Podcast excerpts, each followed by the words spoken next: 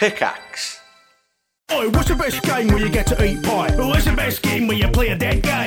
Eh? You'll find out in VG247's podcast. looks boring. What are you on about? It All looks of great. their games, they look boring, You don't look bored. It looks like does. you're an assassin on the Isle of Man. but it doesn't have the kind of I just wow. don't- The, the steampunk quail-based economy is Yeah, it's incredible. boring.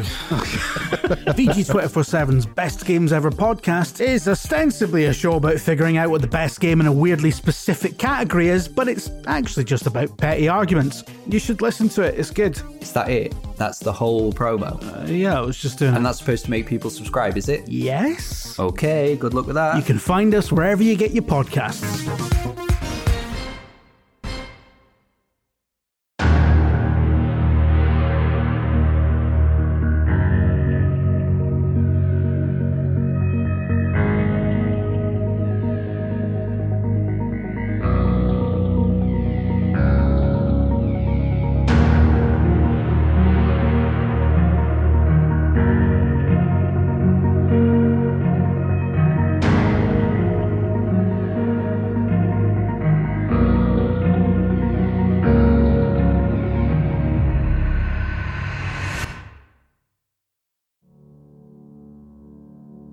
Five stares hopelessly at the tree branch where his friends have disappeared.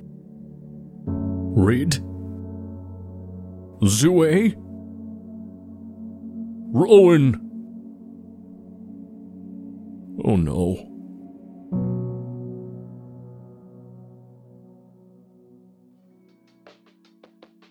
When it comes to TTRPGs, what's stopping you from getting together for a game?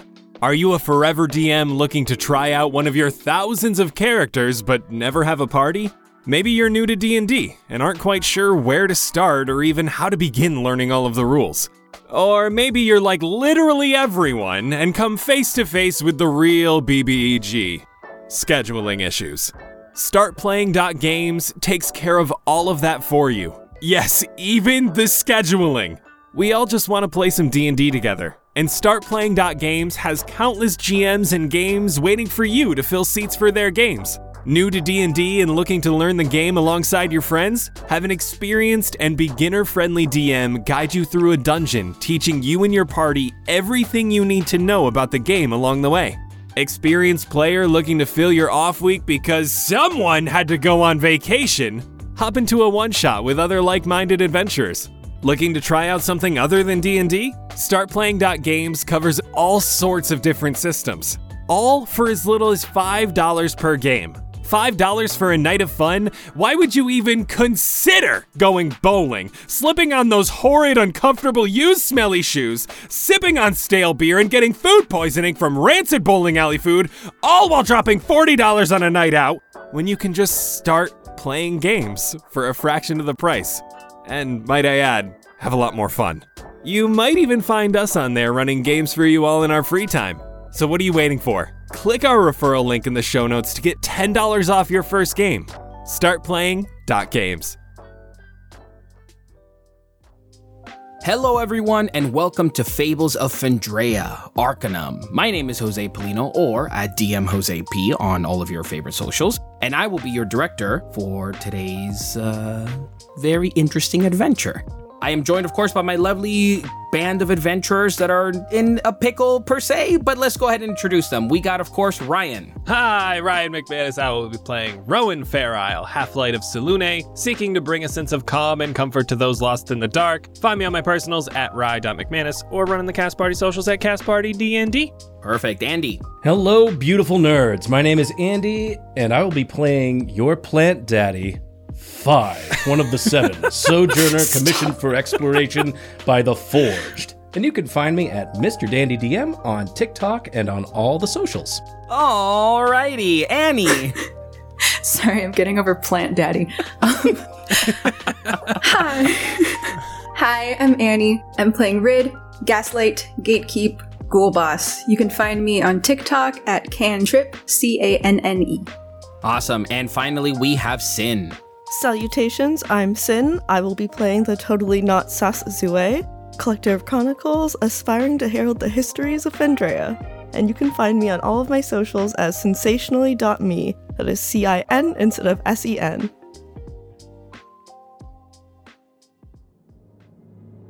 Last time we met in Fendraeya, our group of adventurers headed into the Ironwood Grove, this mysterious yet untouched part of Fendraeya, of these very beautiful, lush trees of all kinds of shapes and sizes that hold their own bit of history of untouched potential.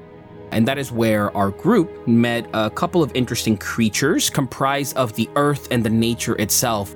We all named a tree stump by the name of Herman. You came across a deer comprised of wood and bark and tree. A lot of the ecosystem within the Ironwood Grove is uh, very new to all of you. And sure enough, within a couple of hours of your travel within the forest that seemed to go on forever, you stumbled upon a clearing that was kind of housed by these treants that were keeping it secret for so long. Y'all stumbled inside where you, through very careful and detailed investigation, noticed that there were two skeletons on the floor of two tieflings, completely decayed, weathered away for who knows how long and for what reasons they were in that state. One of them seemed to be holding a medal of sorts of the Arcanum, that same sigil with the eye and the sun rays coming out of it. Rid picked it up, and sure enough, within a couple of minutes of you all just even being in this area, this big clearing comprised of all kinds of trees that looked like maple trees with orange and reddish leaves that were coming down that created a mound in the dead center of this clearing that had inside this withering white decaying ashy tree trunk that it came out at a 45 degree angle bearing no leaves and no other kind of fruits. It called to all of you. However precisely it called more to rid and zue who without even a second to hesitate decided to head in the direction of this tree. Five reached out to catch rid. Zue touched the tree vanish Rowan, as you were sort of discovering what you were going to do, your owl came and was drawn to this calling as well and flew right into the tree trunk and also seemed to have vanished. All that was left was Five and Rid as they were struggling within a whirlwind of leaves that were just picking up and the entire atmosphere was just becoming very chaotic. Rid, you after a while felt a moment where the voice inside of your head longed to see that so much more than you broke your wrist and you escape the grasp of Five only to touch the tree and vanish. And that is where we pick up our story. As Five, you are now standing in the clearing with the leaves still rushing past you at an incredible speed. A whirlwind in front of you, all centered around the eye of the storm, is the tree trunk. And you're looking at it untouched, unbothered, with this bit of water that surrounds it that now as you see it sort of like trembles and the trees are swaying back and forth and you're just standing there alone with your hand outstretched as Rid just touched the tree trunk. What are you doing? Five in this moment, seeing every single member of his party uh, and companions suddenly vanish within this tree. He has never felt more alone than this moment. Years back when he was one of the one of the seven before number 7 left he felt a community.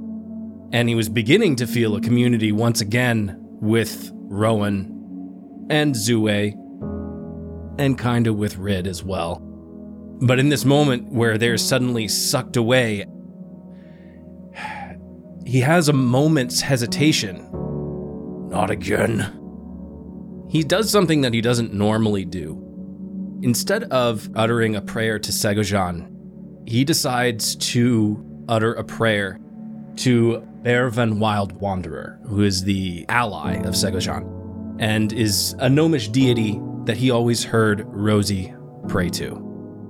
And it's again, it's not that he believes in these gods. He think, believes that they belong to the gnomes, but he hopes that they're real and that they can hear him and he just asks for a quick blessing as he goes into he goes in to touch the tree because he knows that no matter what he needs to he needs to make sure that his friends are okay as he reaches out to touch the tree he says please be gentle his fingertips touch the bark As you go to touch it, you feel like a chilling, cold sensation, almost like when you're getting close to ice itself, and you feel the smoke almost like dampening your hand, is what you feel.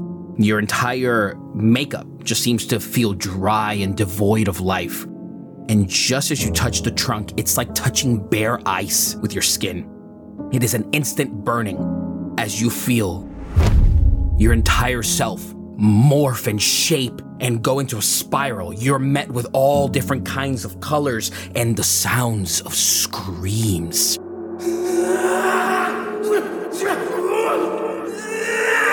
As you feel your entire essence being ripped apart at the core, you feel your chest caving. You lose your breath. You don't even know how to even formulate a sentence, how to formulate a thought. And before you can even think about it, you appear with all of your friends in front of you in a massive cavern. All of you at this moment hear the faint trace of what sounds like a faint whisper, met with a echoing scream as Five apparates in front of you. And as he does, you, Five, see the three of you that are in this cavern massive circular cavern that comes up to a fine point, meant with all kinds of stalactites that come down from the ceiling in this grayish, yellowish, decaying color to it. There are, of course, at the roof of this cavern, there are straws as well, which are not fully formed stalactites, but they all come down, giving it this very eerie feeling. All around you, you see the stalagmites that rise from the floor, and they are definitely of age. These caverns feel very untouched. The flow stone of the constant dripping water that's coming from the ceiling just constantly keeps dripping. And you hear it in the cavern as it sort of echoes. Perched up on one of the stalagmites, on one of the columns, you see Rowan's owl. And it's very feverishly looking around.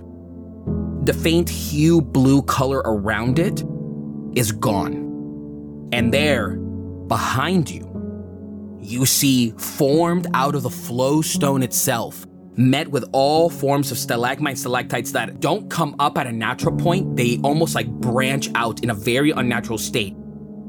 And there you see the similar tree trunk at a 45 degree angle, all wretched and turned and decayed, with what looks like a bit of natural light that comes up from these very small punctures in the ceiling. In any other fashion, you would see this as a sign of almost divinity itself. You're met with dread as you see how well this tree trunk is lit. And all around you, you just hear the faint silence of a cavern that has a pathway in front of you that seems to go upwards. But you are alone. You feel your breathing, you hear the bit of your clothes rustling. It is echoey in here, and it is very cold. You all see five appear. Looking up at the owl and seeing that it doesn't have that pale blue outline that I'm used to, can I look at my lantern? Is it still lit? You look down at your lantern, and sure enough, there is that blue flame still. From your experience, what you are going through right now, and perhaps also what your owl is going through, it is a moment of absolute shock. And it just needs a second to gather itself. It, it- your, your connection to Selune has to sort of find its footing again. Okay. You know, in a way, on an emotional, spiritual level, the closer you are to Selune, that flame bursts and is always thriving. But you've traveled somewhere. That connection just needs to find itself again, and it will. However, in that moment, you know that you are far from Selune's gaze. Just seeing it without that pale blue wispy hue to it in a panic. I look down at the lantern and when I see that it's still lit, just a as much of a wave of calm as I can given the situation washes over me and then it's back to where are we? What is happening? Zue and Rid, you guys blink and feel instantly nauseous. Can I have the two of you make a constitution saving throw for me? To not barf. I got a nat one, but like, hear me out. It's a two total. I got a two and it's a four total. Twinsies. That's great. if anybody else would like to share with the class what their very low rolls do, you instantly throw up.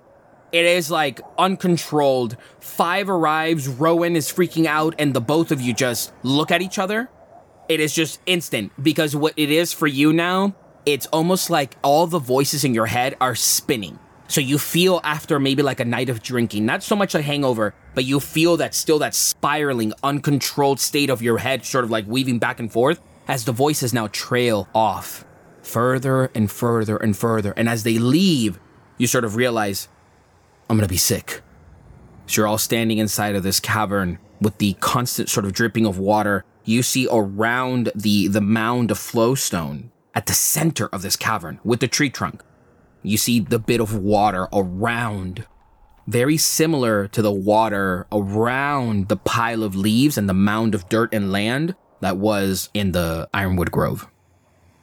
Looking at the rest of the group, does Five see that look in the eye that he saw with Rid when she was under the influence? Are they still under the influence or are they coming back to realization? When you see them and they both look at each other, there is that moment of recognition between the two of them that is very natural to you. And you gather that, okay, they seem to be out of it. And remember, they had like a like a grayish hazy look to their eyes. That's gone. I'm going to immediately go over to Rid. Uh, Rid, may I? I think I might have hurt you. Uh, may I see your hand or your wrist? I have to ask how much Rid remembers about what she went through. All of you remember. It's almost as if your body was an autopilot. You know what you were feeling, and it's one of those things again where you tell yourself you wanted to touch the tree. You wanted to. However, there was that voice behind that that said, but no, we don't. And that's the communication your mind was having. However, for you, Rid, it was a much more different conversation.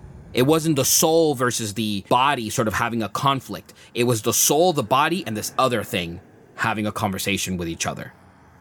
Rid kind of gives her wrist like a cursory glance and it's limp and hanging there and she just kind of winces a little but then her attention is more on the sword in her other hand and she looks up at five i'm sorry i that's not what this sword is for are you okay Don't worry about me. I, w- I was not damaged in any way. Rid kind of nods to herself faintly and looks down at her sword and then puts it away kind of holds out her broken wrist sheepishly to five Five is going to very gently take the hand and the wrist, and he's going to cast Cure Wounds at first level. You get five hit points back. Thank you. Rid makes eye contact with Five, and it's just her normal sass is not there. She's very contrite and very shaken. You you didn't do this. Don't worry. Five looks at the rest of the group, sees Rowan looking at the owl. What is Zue doing right now besides vomiting? I'm checking to make sure that like my book isn't damaged in any way, almost obsessively, carefully like going through each page, making sure there's no water damage, nothing. Five goes over to Rowan and sees Rowan looking at the owl, and Five recognizes the owl looks different. He says to Rowan, Rowan, uh, what? What happened? Are you okay? Rowan hasn't broken his gaze with the owl as Five comes up next to him. I, th- I thought the connection was gone for a second. She doesn't look like she used to. But the lantern's still here, so something must have happened. I don't think we're on Fendraeya anymore. I don't know where. But the plane in which Fendraeya resides, I believe, is behind us. At the very mention of the idea that we are no longer on Fendraeya, just him postulating that, throwing that energy out into the universe, Five immediately just has like, What? We're not. We're not on Fendraeya anymore. What? What? What do you mean not on Fendraeya? Well, there's lots of different planes of existence, Five. Fendraeya is not the only one beings like us can inhabit. Where we are, I do not know. but I promise I will get you out safe. I didn't mean to drag you into this. I didn't know this was going to happen. To to be fair, I think I dragged us into this. I I, I went through first. Oh no, it it's not your fault, Zue. It, whatever happened with you all and the I assume the tree is to blame. I I I don't think any of us willingly came to this place. Actually, hold on. Nope, I did. I I totally came here willingly. but but the rest of you absolutely not. If if the tree took us here, can it just take us back? I tap the tree. Cold, burning feeling, but you're still there. No? When you remove your hand, your handprint remains, and it is like a like when you burn paper. Your entire handprint just burns away from the tree trunk. Okay, so if we're stuck here, Rid looks about the giant cavern. I suppose we should find out where here is. Well, there's only one way to go from here. How well lit is this cavern aside from the tree? Close to like dim light. All of you, go ahead and make a either make perception checks or nature checks for me. 15 perception. 16. I have a four. That was a dirty 20. Ooh, I got an oh now one. oh boy. Great start, everyone. All of you, apart from Rid, Rid, you're more focused on your wrist. And then, sure enough, slowly, with the aid of five fursuit notices it. When you look around, perhaps you've been in a couple of caverns throughout your lifetime in Fendraeya. Perhaps you've traveled deep underground in Fendraeya throughout all of your travels. This cavern is very new to you. However, the fact that there is light that comes into it must mean that you're not too underground. You gather that this seems very purposely made, purposely cared for. Rid looks over at Rowan. Are you okay with your whole moon thing? Because the last time we talked about this, you didn't like being in a place where you couldn't see the moon. It's not the most ideal scenario, but I still feel the connection. I wouldn't prefer to be here longer than I need to. I don't know how deep this cave is or how long it's going to take us to leave, but I would very much like to. Well, then we go up, right? Rid looks around for kind of anywhere that it starts to slope uphill in the cavern, or is it just level? It is just leveled straight ahead. So this is a tunnel system. Is there an end to that tunnel? Doesn't seem like it. It veers off to the left, the most that you can see. Well, can anyone see in the dark here? Like, I mean, I can see in the dark a little bit, but not like some people. I was just about to assist with that. If you all wouldn't mind gathering around, please. And Rowan will start huddling everyone in. He unhitches the hilt to the lantern and raises it as high as he can. This is going to hurt a little bit. Hurt? It's okay. Not permanent. I need you all to just stare into the fire. As long as you can. Okay? Like looking into the sun. You're not supposed to look into the sun. I'm aware of that, but you can't tell me you've never done it, Rid. Rid opens her mouth like she's going to say something, and then she looks ashamed and looks down. Zue stares unblinkingly at this light. This is some not unsubtle shade going down right now. Listen, we all know you're the kind of person who's totally looked into the sun before. Don't tell me you haven't looked into the sun directly. exactly.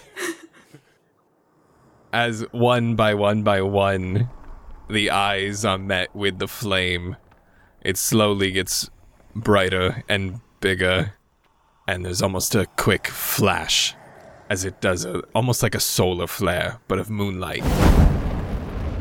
I will be using my Twilight Cleric feat, Eyes of Night. Ooh. As an action, I can share my 300 feet of dark vision Oh, with up to three willing creatures within 10 feet of me. Well, would you look at that? It lasts for one hour.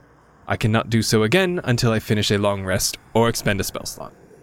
you lift up your lantern, and the flame sort of like bursts to give you that reminiscent light of moonlight. And you feel the flame within your lantern just extends and it's given full life. Just as you see all of your friends around you, that their eyes sort of are met with this like shine of blue moonlight. You hear in your head, My champion, there you are. Thought I would share the gift. No response. But you look around and the owl kind of shakes and the same shimmering blue glow now begins to sort of like adorn it once again. Glad to see you're okay. And you all can see for dark vision for 300 feet. So look at you, huh? you begin to walk and you're met with the sloshiness of your feet as it's met with what you look at to be water, but even upon contact, it turns green the minute your foot touches it, and then that's when the sloshiness comes out. Doesn't seem to be any anything harmful. Doesn't seem to be anything too dangerous per se. But as the caverns are sort of adorned with these puddles all throughout, it doesn't seem to have any effect on you, as you are going to have to step through very delicately, or if you walk through them to walk within this cavern. But sure enough, you continue walking ahead, and Rowan, because you are the one who asked and noticed, you notice that the caverns take a gradual turn to the left. Just because five, whenever he's in a new environment, he studies the environment because he knows that a potential change exists within him. So he's looking down at the sloshiness and he's studying exactly what the makeup is. I'm studying the ichor specifically. If you wanted to look at it, you can either do a nature to sort of understand very specifically in that, or yeah, actually, yeah, give me nature. Nat one.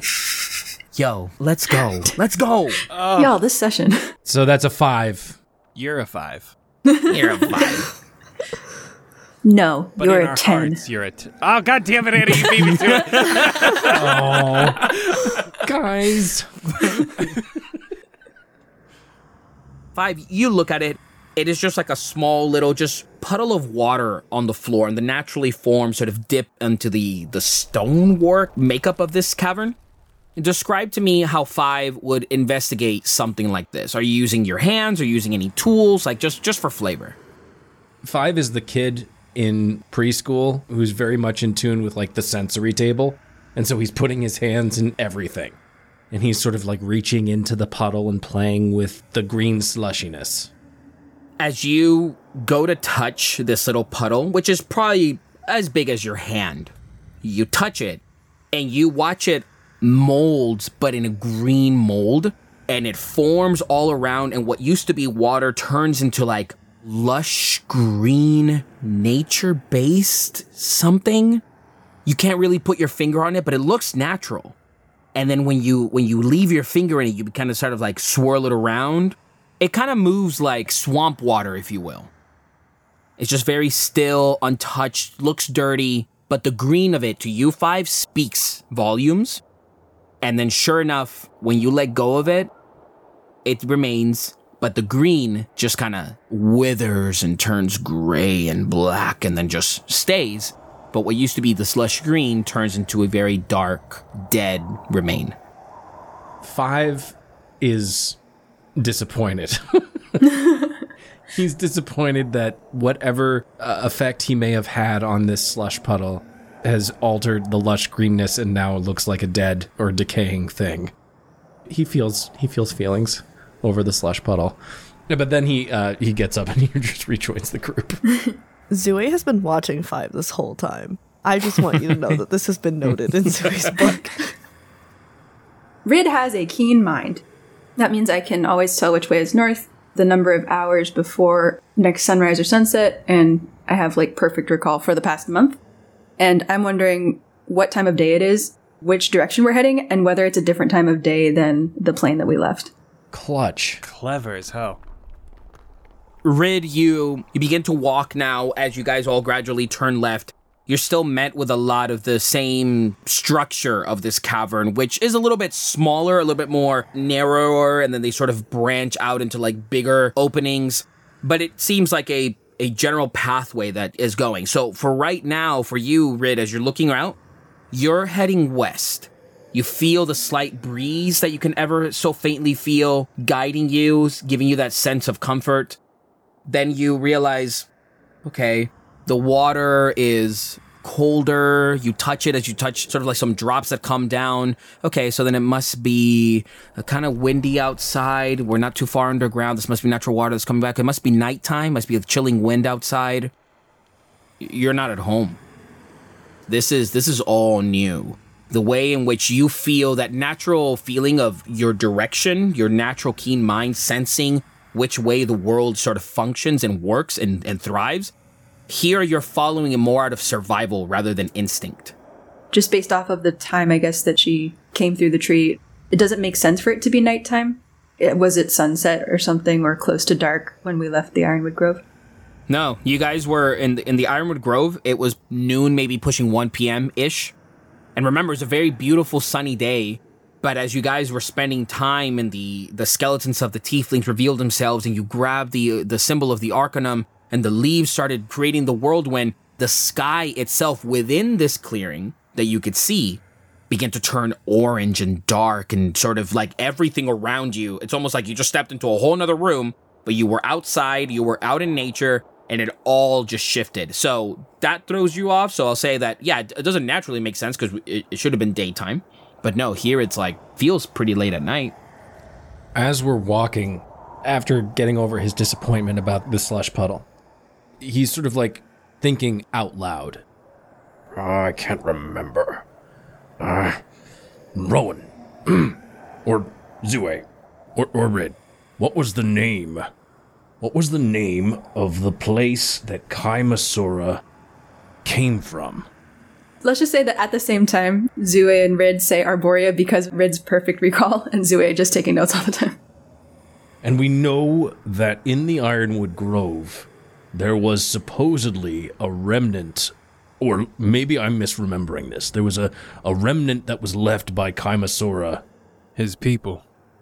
I'll say Rid, you very specifically remember more of a combination of Kaimasora, Ilionas, kind of their conversation.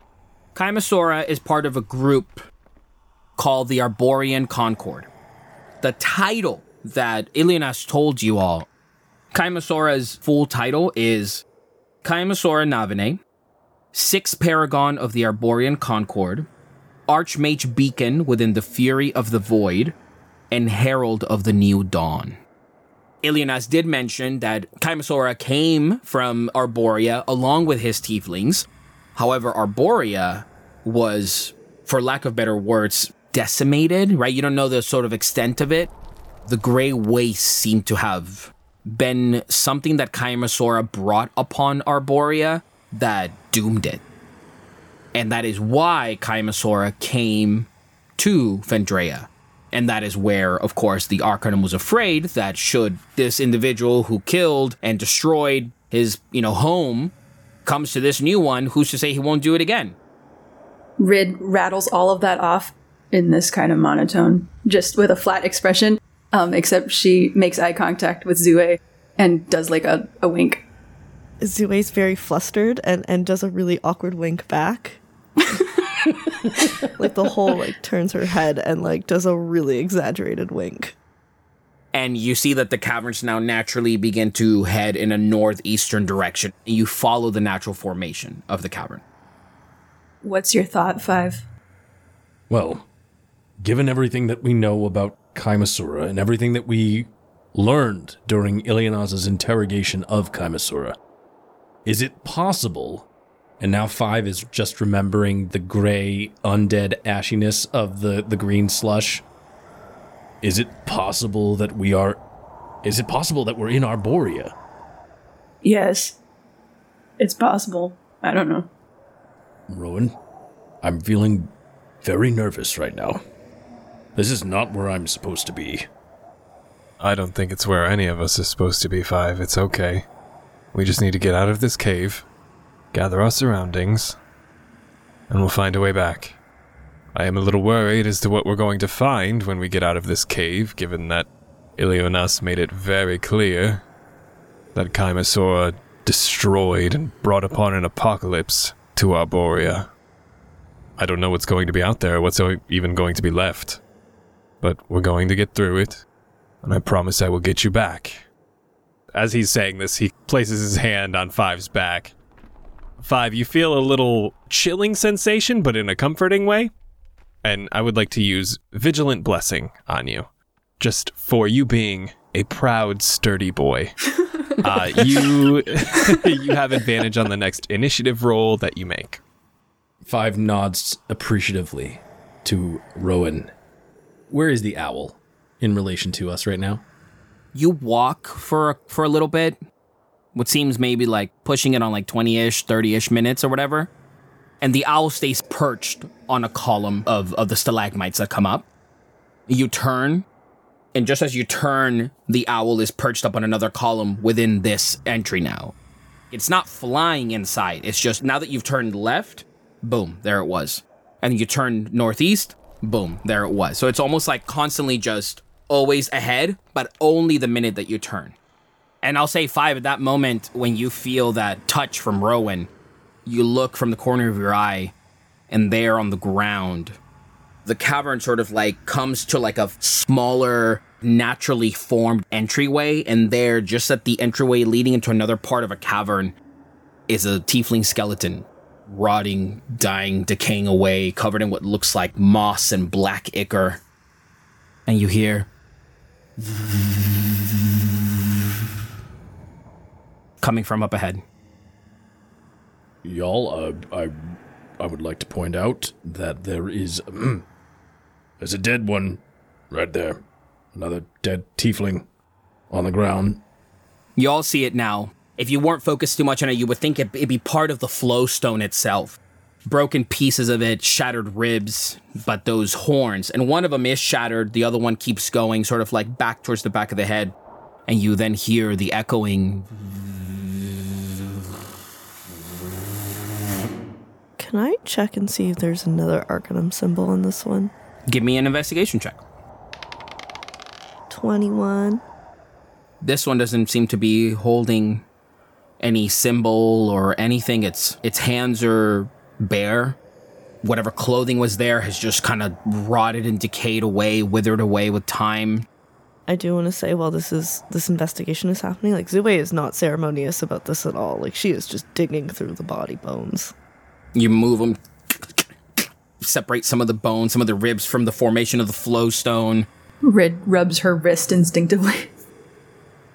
You're looking ahead at a chamber that kind of opens and seems to naturally turn to the right. Do you all hear that? Rowan nods. Yes.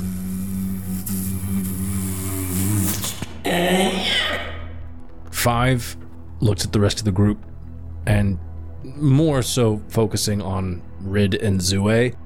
Rowan knows some of the things that Five can do. I don't want you to be alarmed, but I'm actually, you know what? First things first. Do you guys think it would be a good idea if I went ahead to s- check out what's going on? And then, who knows, I might be able to lure whatever is in that cavern. If it is a threat, it could come back and we might be able to bottleneck it right here. Rid looks around at the, I assume, shadowy cavern. I think that sounds like a good plan. If you give me some time to hide, I can be more helpful that way. By all means, absolutely. Uh, if everyone wants to get into a optimal hiding position to make sure that we're not seen, I'll I'll uh, I'll run ahead. Please be careful. Five, having seen Rowan behaves occasionally in a cocky manner, does his best Rowan impersonation, and and is like, "Oh, don't worry, I've got this." and you s- suddenly five wild shapes in front of you, and he turns into a pearl white metallic dire wolf with almost like a flower bush for a tail as the as the purple and pink and blue flowers suddenly make up the tail and then the pearl white metallic pieces are the rest of the body. The direwolf 5 is going to stealthily try to move into the cavern ahead to see what is in it.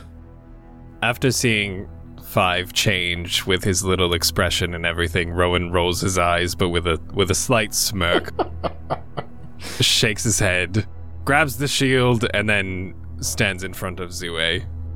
I want to take the actual hide action. That's a dirty 20 for me. Unseen. I finished taking my notes and I'm also going to try and hide.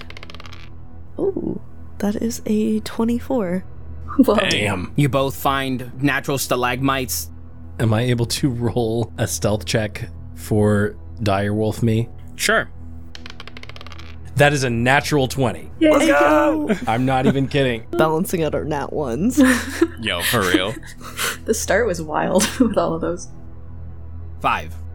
As you take the smallest, most gentlest steps, you feel your breathing controlled, and you see sort of turned around by one of the columns, the, the, the stalactites that are coming down. You see this oh, God. scraping away at the stalactites, and now you notice around you five puddles of the water, but in that greenish, mossy look, untouched, unwithered away, all around you. And you step inside carefully. I would like to move east. Full movement as a dire wolf, that is uh, 50 feet. How far away is this creature? 45 feet away from it. I would like to move 20 feet into the cavern to the point where I know that the creature is able to see me. I know that I want to get the creature to follow me back into the back so that it's coming back into the entrance. While I'm looking at this creature, since I see it, how large is this thing? This creature is fairly small, but it is the scraping, its long sort of tendrils that come out, its face that seems to be comprised of a shell that comes up to a very fine point. No visible eyes that you can see, but these long prawns with hooked claws at the end, a slithering, almost spider like body in this hewish, reddish, burgundy tone that completely contrasts the whole makeup of this cavern and on top of it, its hide, this crusted like gray formation that looks like part of flowstone, part of stalagmites. It's it, it's a weird combination of the two. This creature has definitely inhabited the space and has made it its home, but it looks fairly small compared to you as a direwolf, which I believe you're a medium, right? No, I'm in fact I'm a large beast. You're a large beast. So to you, yeah, this is a very small creature that is just kind of scraping at the stalactites. Am I able to see any other of its kind in this cavern? Or am I seeing that it is by itself? Make a perception check. 16 plus my perception, uh, that is a 23. You step into the cavern with your movement, and you see this creature that is scraping away, and you hear the the almost like breathing in and out sound it's doing, very raspy, as it's scraping away. But then you remember, what about the humming? As you turn right, and you see there, flying next to one of the stalagmites, a winged creature that looks like it has a bee's nest that make up its eyes, a very sharp hooked tooth in the very center, clawed like feet with a long tail and these decrepit and just dying wings that stretch out, perched up on one of the columns, and it sees you. And in that moment, the one scraping at the wall turns around. Five, I need you to roll initiative. You have an advantage on your initiative roll. I do have advantage. I'm going to be using that right now. 19. Uh, so that is a dirty 20 on my initiative right now. Five, you see in front of you the two creatures. They get your attention and they begin to sort of hover to you. They are east of you as you're looking at them. The small creature now, as it moves, it's sort of like it has a lot of flexibility to it. Crawls around, its long tail comes around, whips under its stomach, and then out again, and it uses its long tendril hands with the hooks to carve into the ground. and you hear the flying one, the buzzing, become more violent. And it sort of speeds up its wings flying speed. So, with that, five, you're up. What are you doing? In this moment, Five, it is a panic moment where he thought he knew what his game plan was, and he sees off to the side this winged creature that's. And he freaks out. First, he's going to bark, and then he's going to run back into the entryway. Because in the direwolf form, I have pack tactics, I'm going to move right next to Rowan. Rowan, you you're not hidden right now. You Nope, I was out in the open. Direwolf is going right next to his buddy. You guys watch as Five enters the chamber and slightly turns northeast. You see, even in his wolf form, he notices something as his entire form sort of like stands a little bit more strong. And then immediately, as you hear the sound of the screeching and the wings, Five just turns around and books it back to you all. Five, you come up right next to Rowan. Do you say anything? Well, I'm still in my wild shape form, so I can't say anything to him. All I'm going to do is like, you know, uh, when a dog it sees like another threatening animal and it's on a leash. Your dog has leash anxiety. They will try and you know attack that thing or growl aggressively at it. This is what Five is doing. He moves right alongside of Rowan like heel. The metal plates on his back begin to raise slightly, and it's almost like the organic material underneath the plates suddenly bristles and becomes a little thorny. The flowers on his tail become almost brown and they wilt as he just sort of like becomes extremely tense and aggressive right alongside of Rowan. I'm going to hold any attack action until Rowan is directly in combat with anything or is threatened. From out of nowhere, hovering above the space, you see this creature with its wings that begins to fly slowly, almost like edging you on. And it makes itself visible in front of you. And with that, all of you roll initiative. Four. 21. Rid, twinsies, 21. Who has the higher dexterity? Plus 3. Yeah, it's gonna be Rid. Rowan, you see the creature fly up in front of you. It is going to fly closer to the entrance. And as it does and it slightly hovers, you hear a alluring thrum of noise. All four of you, I need you guys to go ahead and make a constitution saving throw. As the, the, the thrumming becomes louder and louder, and all of a sudden begins to be comforting in your ears. Oh. 14. It's a 10. Rowan, success. Rid, failure. That is a 22. Five, that's a success. Zue?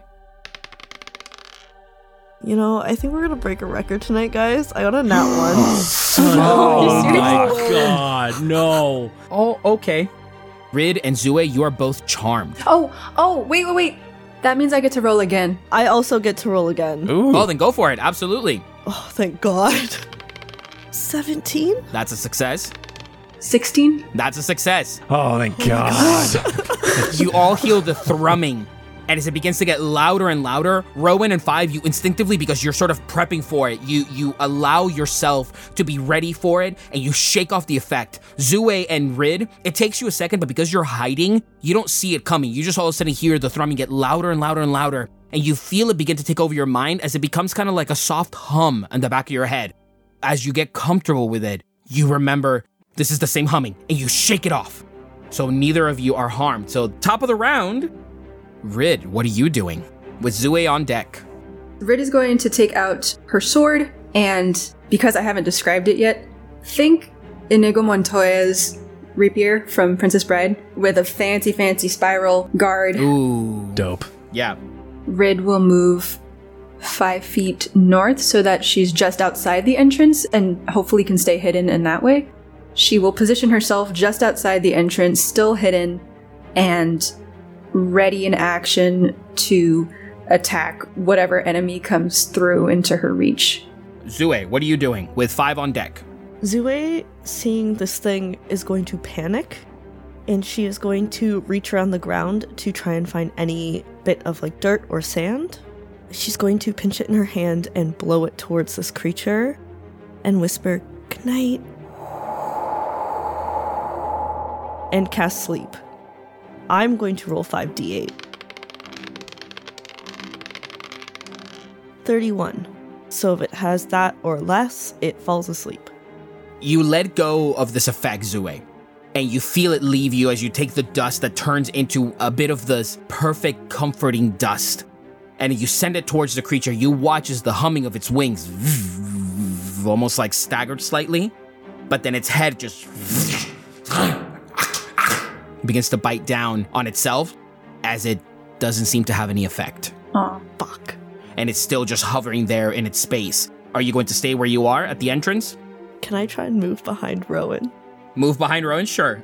So as of right now, we have Rid, who is at the entrance of the archway, looking north, still hiding, with Five and Rowan that are looking ahead at the creature at the archway. Five and Rowan, you can see Rid to your right, and then Zue, you get behind Rowan. Yeah, he's he looks big and beefy, so I'm like, uh, yeah, that didn't work. Valiant effort. So that is now Five's turn with the crawler on deck. I'm holding my action for when Rowan is attacked. Very much like a guard dog would if its owner was threatened in any way. Still holding your action. Okay, sounds good. So now the crawler is going to go ahead and move. You watch at this point, Rowan, as you're standing there, sort of preparing yourself. All of you take kind of like a defensive stance, perched up on top of one of the columns, and is just sort of menacing looking at you. It looks small even from a distance, but you can't even make out its eyes. You don't know where it's looking. From its sides, it sort of breathes in and out, and a plume of black smoke just exhausts itself from the creature. It is not going to do anything as the creature is going to take its turn. So the emissary is going to go ahead and stand there, and you watch as the sort of like spores that it has on its head that make up its eyes, its its sort of like scent glands open, and you hear a as it shoot out this toxic crystalline fume. Five, Rowan, and Zue, I need you guys to go ahead and make constitution saving throws for me. Ooh, 19. 18. That is a 16. So you all succeed as this plume of smoke begins to take over the chamber. You have to cover your nose. You have to sort of like hold your breath as you feel this poisonous ichor begin to sort of enter your system. But then it leaves. You shake off its effects. But the emissary begins to hover back to the end of the chamber. Rowan, what are you doing? Rowan looks down at five as a dire wolf. What do you think? They're not retreating, are they? Give me a bark if I go attack. No taken, friend. That's all I needed. How far away is the emissary? About 40 feet away from you. I will take my full 30 feet north into the cave, about 10 feet away from the emissary. And then, with my action, I would like to faerie fire. So if the emissary could make a dexterity saving throw, as I just begin to hold the lantern as high as I can, focusing the light directly on the emissary, trying to light it up the best I can. That is a 11. Ooh, it fails. And actually, it would be a 20 foot cube, so I think I could get the both of them. Yes, that is also an 11.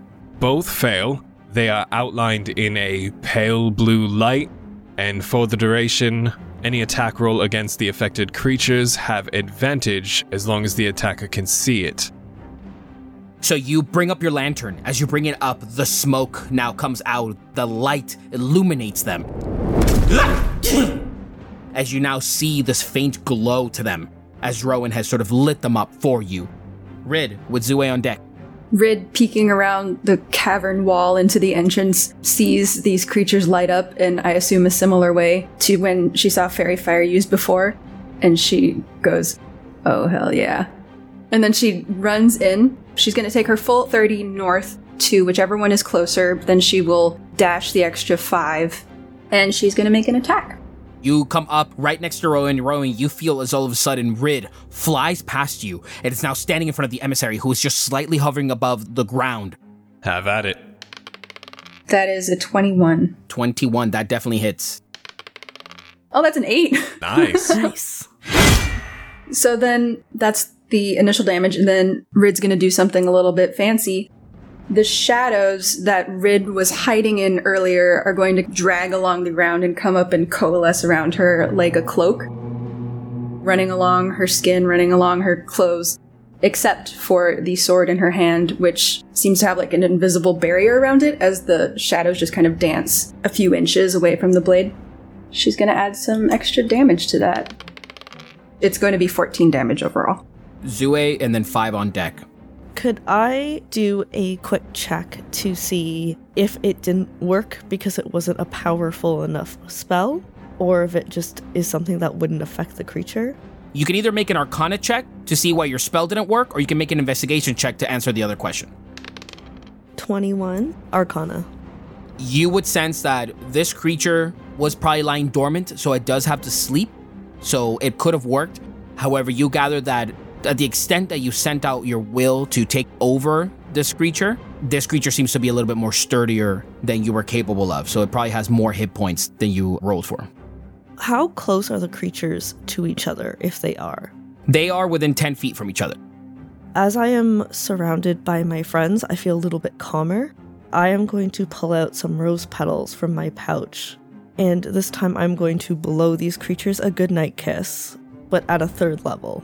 This time it's kind of like a magical girl effect, where like the petals flow through like a fake breeze. So then go ahead and roll the additional 2d8. It's four because I'm going two levels higher. Ooh, Damn. perfect. Dang. Okay, there you go. 61. You take out the petals, you let go of them as the petals sort of like burn away into that similar effect. Now that you see it a little bit sort of a, a thicker powder, if you will, making its direction towards the creatures. The emissary with its wings sort of wavers and, and flies slowly as it almost seems that its its long talon-like feet are gonna make contact with the ground, but it doesn't. Doesn't seem affected by it. However, the crawler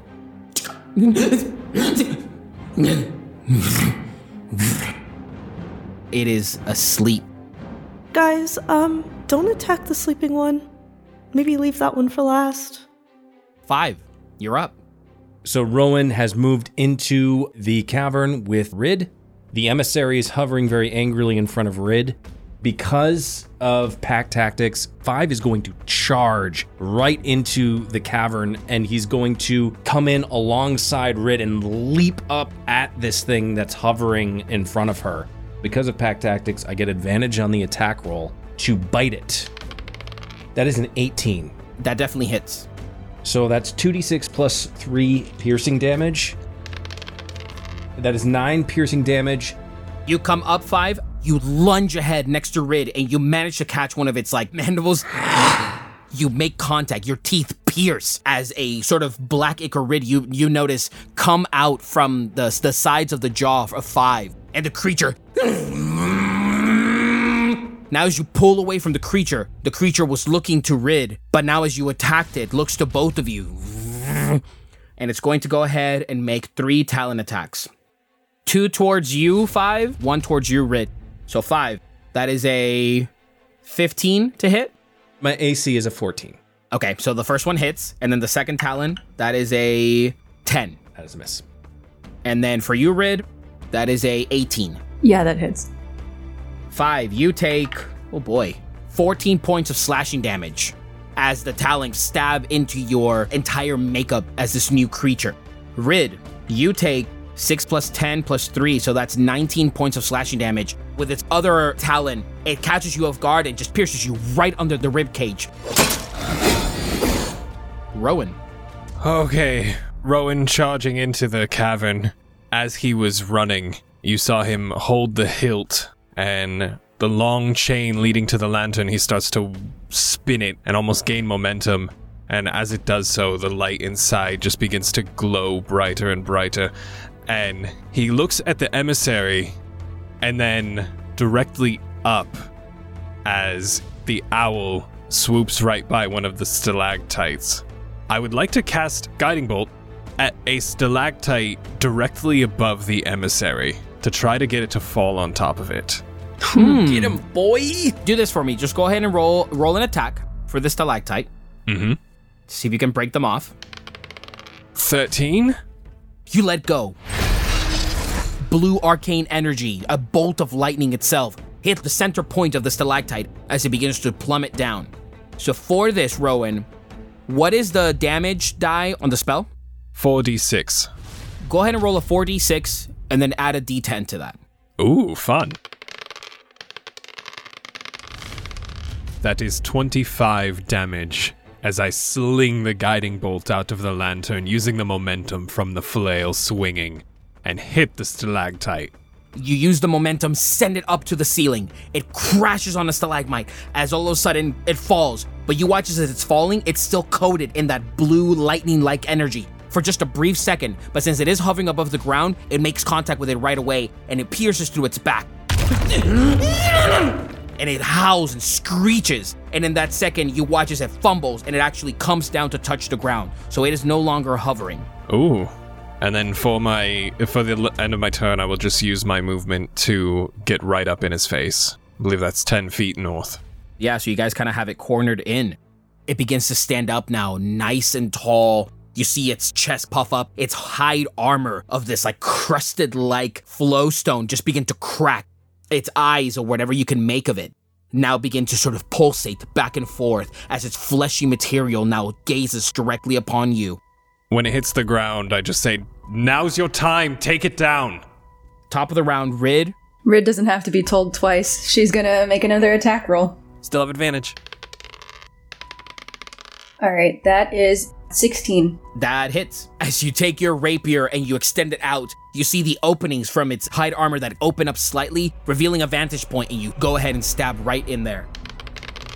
Rid lashes out for 15 damage. The smoke gathers again, again, not touching the blade, but all up on Rid as she's making her attack. Five, you see as Rid stab the creature to an opening, the black smoke doesn't even come close to the hand that is holding the hilt of the sword. And as the creature breathes in through its spores, the black smoke enters in, and the creature begins to shake its head violently. After making her shadow attack, Rid is going to put a bunch of distance between herself and this thing as she leaves it to people who aren't bleeding. Zue with five on deck. Upon realizing that most of my magic is quite useless for combat, I'm going to let a little like. and I'm gonna finally take out the sickle that's been on my hip underneath the book holster. I'm gonna try and run forward What's your speed? 30 feet. You run up and you meet up right with Rid. Oh, Oh, hey, says Rid, actively bleeding. are you okay? And as I touch her and ask her if she's okay, I'm gonna cast Healing Word at a first level. You come up, Zue, focused, determined. You take out your sickle, but then you see your friend bleeding, clutching her side, and you let go of that divine energy and you heal for how many hit points? Eight. Five. Five is going to make another bite attack against the emissary. He's making it with advantage because Rowan is still right up on this creature. Dirty 20. That definitely hits. Go ahead and roll for damage. That is 10 points of piercing damage. You come up and you bite at another talon, bite down hard. You hear a crack and bone as your teeth completely meet each other. And in that moment, the emissary, and you hear the thrumming get louder and louder. So I need all four of you to go ahead and make constitution saving throws. Oh, 21. Success, 17. success, It's a 14. success. Just banks it. Even with advantage, I rolled a nat one. Wait, You rolled two nat wait, does ones that with mean you rolled two nat ones? Yup. What? Wow. You are charmed. Oh no. For you, Rid, as Zue comes up and looks to you as you're bleeding, and you feel the bleeding sort of like coalesce and stop. And you are still looking at Zue, sort of like making eye contact, supporting each other in that moment, as Zue's head just naturally turns. And you let out a deep breath, Zue. And you release your defenses towards the creature. Rowan. All right, now that I have run up on the creature, I am going to take the lantern, give it a nice big swing around in a circle, and try to come down with the lantern on its head. I'll say you can do that. My apologies. I forgot to make my three talon attacks. Oh, go ahead. Oh, by all means, please do that. We're gonna go ahead and split it now. Two towards Rowan and then one towards five. So Rowan, first one is a 16. Misses. Second one is a natural 20. Hits. I should probably clarify this. I saw this the other day and I really liked it. For natural 20s, let's just say you had a, a 1d10 plus whatever damage. So you can essentially take the highest number, so in this case 10, roll a d10, and then add whatever. So in this case, it's a 2d10, so it'll be 10, and then 2d10, which is two threes, so 16 plus 3, so that's 19. Whew. So then 5. Oh, that is a 19 plus 6, so 25. That's a hit. And then you're going to go ahead and take 8 plus 3, so 11 points of slashing damage. As the thrumming stops and the two talons come down, the big one catches you, Rowan, as, as it brings you forward. Its smallest one next to his chest catch you right under the rib cage. Five, you look to your friend that is just currently being pierced, and you don't even see it from behind you, behind your head. This talon come up and just catch you right on the shoulder blade. Pierce in and extend out as blood begins to pour from the both of you. Five takes that piercing talon strike. You hear almost a mechanized like howl of pain as the pearl white armor that makes up the outside of his exterior is pierced through. Suddenly, the the tree organic portion of him starts to leak sap almost onto the ground. So with that, Rowan, the creature lets go of you. I need you to make a concentration check for me. Oh, you're right. 10 or higher. Uh, first one's 18. Rowan pulls back with a grunt, takes the flail, and just gives it a swing at the emissary. Only a 12 to hit. You swing wild as the emissary sort of coil back its body in a very like worm-like state. You miss. Missing that, I'll take my shield, slam it into the ground. In that moment, you see the light reflecting off of Five's metallic parts go from like a white to a deep blue. I will be breaking concentration on Faerie Fire for Shield of Faith on Five. So, Five, you have a plus two to your AC. As all of a sudden you see the owl come up into the cavern, fly up, and perch yourself very high up behind a stalactite. Look down at five, and five, you're coated in this blue energy. All of a sudden, your connection to Rowan is pure, and you now see Rowan's eyes. Instead of seeing pupils, you just see a vibrant, full blue moon. That's it for my turn. Top of the round, Rid, what are you doing? And then Zue, you're on deck. Rid looks at Zue, the expression on her face. Something's wrong with Zue, but we'll figure that out later. And then she runs forward. She joins the two of them surrounding this creature. And with an uneasy glance backward at Zue's slack jaw, um, Rid's gonna try to stab it again. 23. That definitely hits. that wasn't very good, but let's try our little shadow thing. 14 damage overall. You watch as Rid come up and just in a leap, take her rapier and find another opening, and you slam it again. And now the creature breathes in this black smoke once again, and it sort of begins to fumble as it's it's trying to hover again. And you pull out the blade, and you now see more blood. This black ichor now is coating the sides of the creature. The creature's looking very hurt. It's like struggling to stay up. Rid's just gonna look at the two of them. Let's finish this.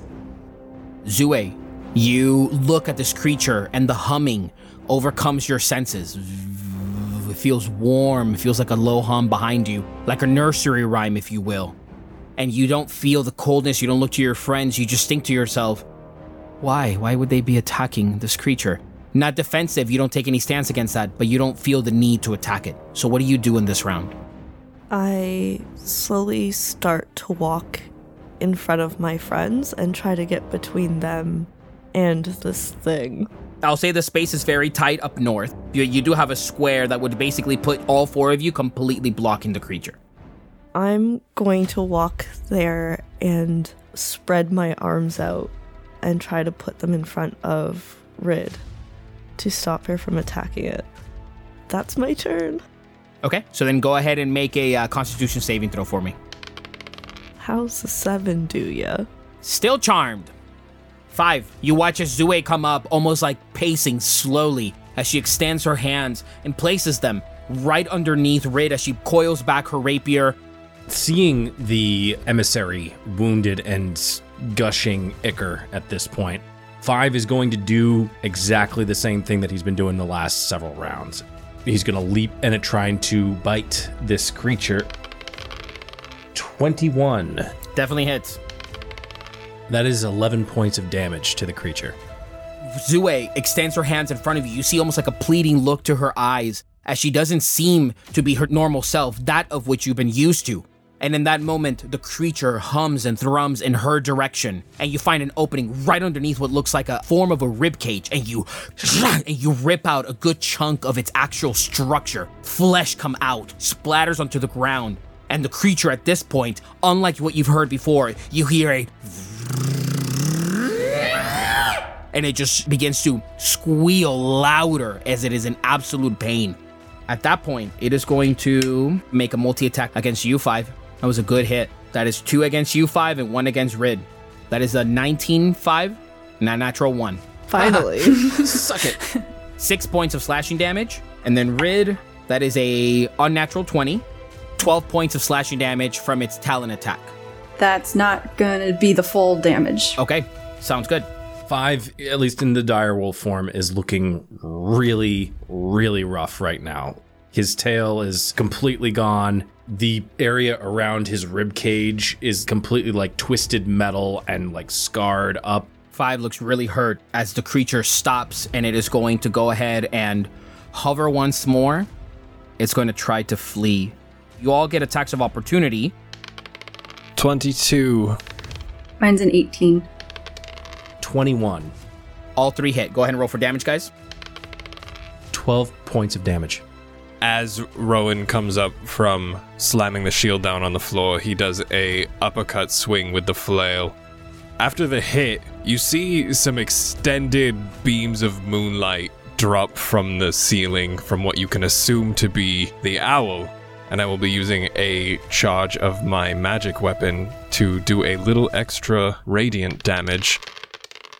And that is going to be 17 damage total. Moon Daddy strikes again. And Rid, um, Rid just does a little poke in the air and does a two points of damage. Zue, you look at the creature in front of you that sort of desperately, you know, find a, a connection to it, and it is frightened, it is afraid, and it is just naturally trying to move out of the way, and it knows that it has control over you, so it chooses to push by you, as it knows that you won't attack it. But it doesn't take into consideration the rest. And as it begins to fly and hover out, it pushes through you, Rowan. You, in that second, take your flail and you swing, uppercut it right underneath its jaw. The talon in front of it breaks off and it begins to thrum. And it, it seems like it's just missing an element of its entire structure. Five, you see its tail come back and you bite it, keeping it in place. You chomp down hard as you pierce through its thick hide and you drag it slightly. Just as Rid, you bring up your rapier and you stab it through the center and you watch as the black smoke cover it entirely and the creature falls dead. Ah, yay! Well done. What, what do we do with this one? Zue, you come too. Rid turns to Zue, waves a hand in front of her eyes. Are are you alright? Yeah. For you, Rowan, as the owl extended its wings, you now see, still hovering on the dead creature on the ground, a beam of moonlight that is still just burning away at its wings. And the owl just looks ahead, and you look to it, and you all see Rowan with these piercing blue eyes. We need to move. D- do we need to take care of the sleeping thing?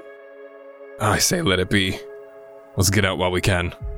T- okay, um, also, I just want to note that your eyes are really blue, and I'm gonna ask you about this later. Note taken. I'll explain. Let's go. Yes. As you guys are running out, you turn north, east, southwest. This chamber keeps going, and you now notice it. One body on the floor, a tiefling. That one looks humanoid. Another tiefling, another one, a younger looking one, a taller, a bigger one. And you're now seeing more and more skeletons as you begin to see light up ahead. You make a sharp left turn, you make another right, and you see it before you an opening that begins to ascend slightly up. And there, as you emerge, you take a breath of fresh air and you look out into the night sky. Gray skies, a moon, gray, decaying right up above you, shining down on trees that are willow trees draped down with no color to their leaves. Gray leaves, a gray ground that is broken, scattered, no life, devoid of all of it. As you meet up into this opening, you're standing on what looks like the side of a, of a mountain, of a hill, and you look up now and you see all around you the same dead, decaying trees for miles and miles away.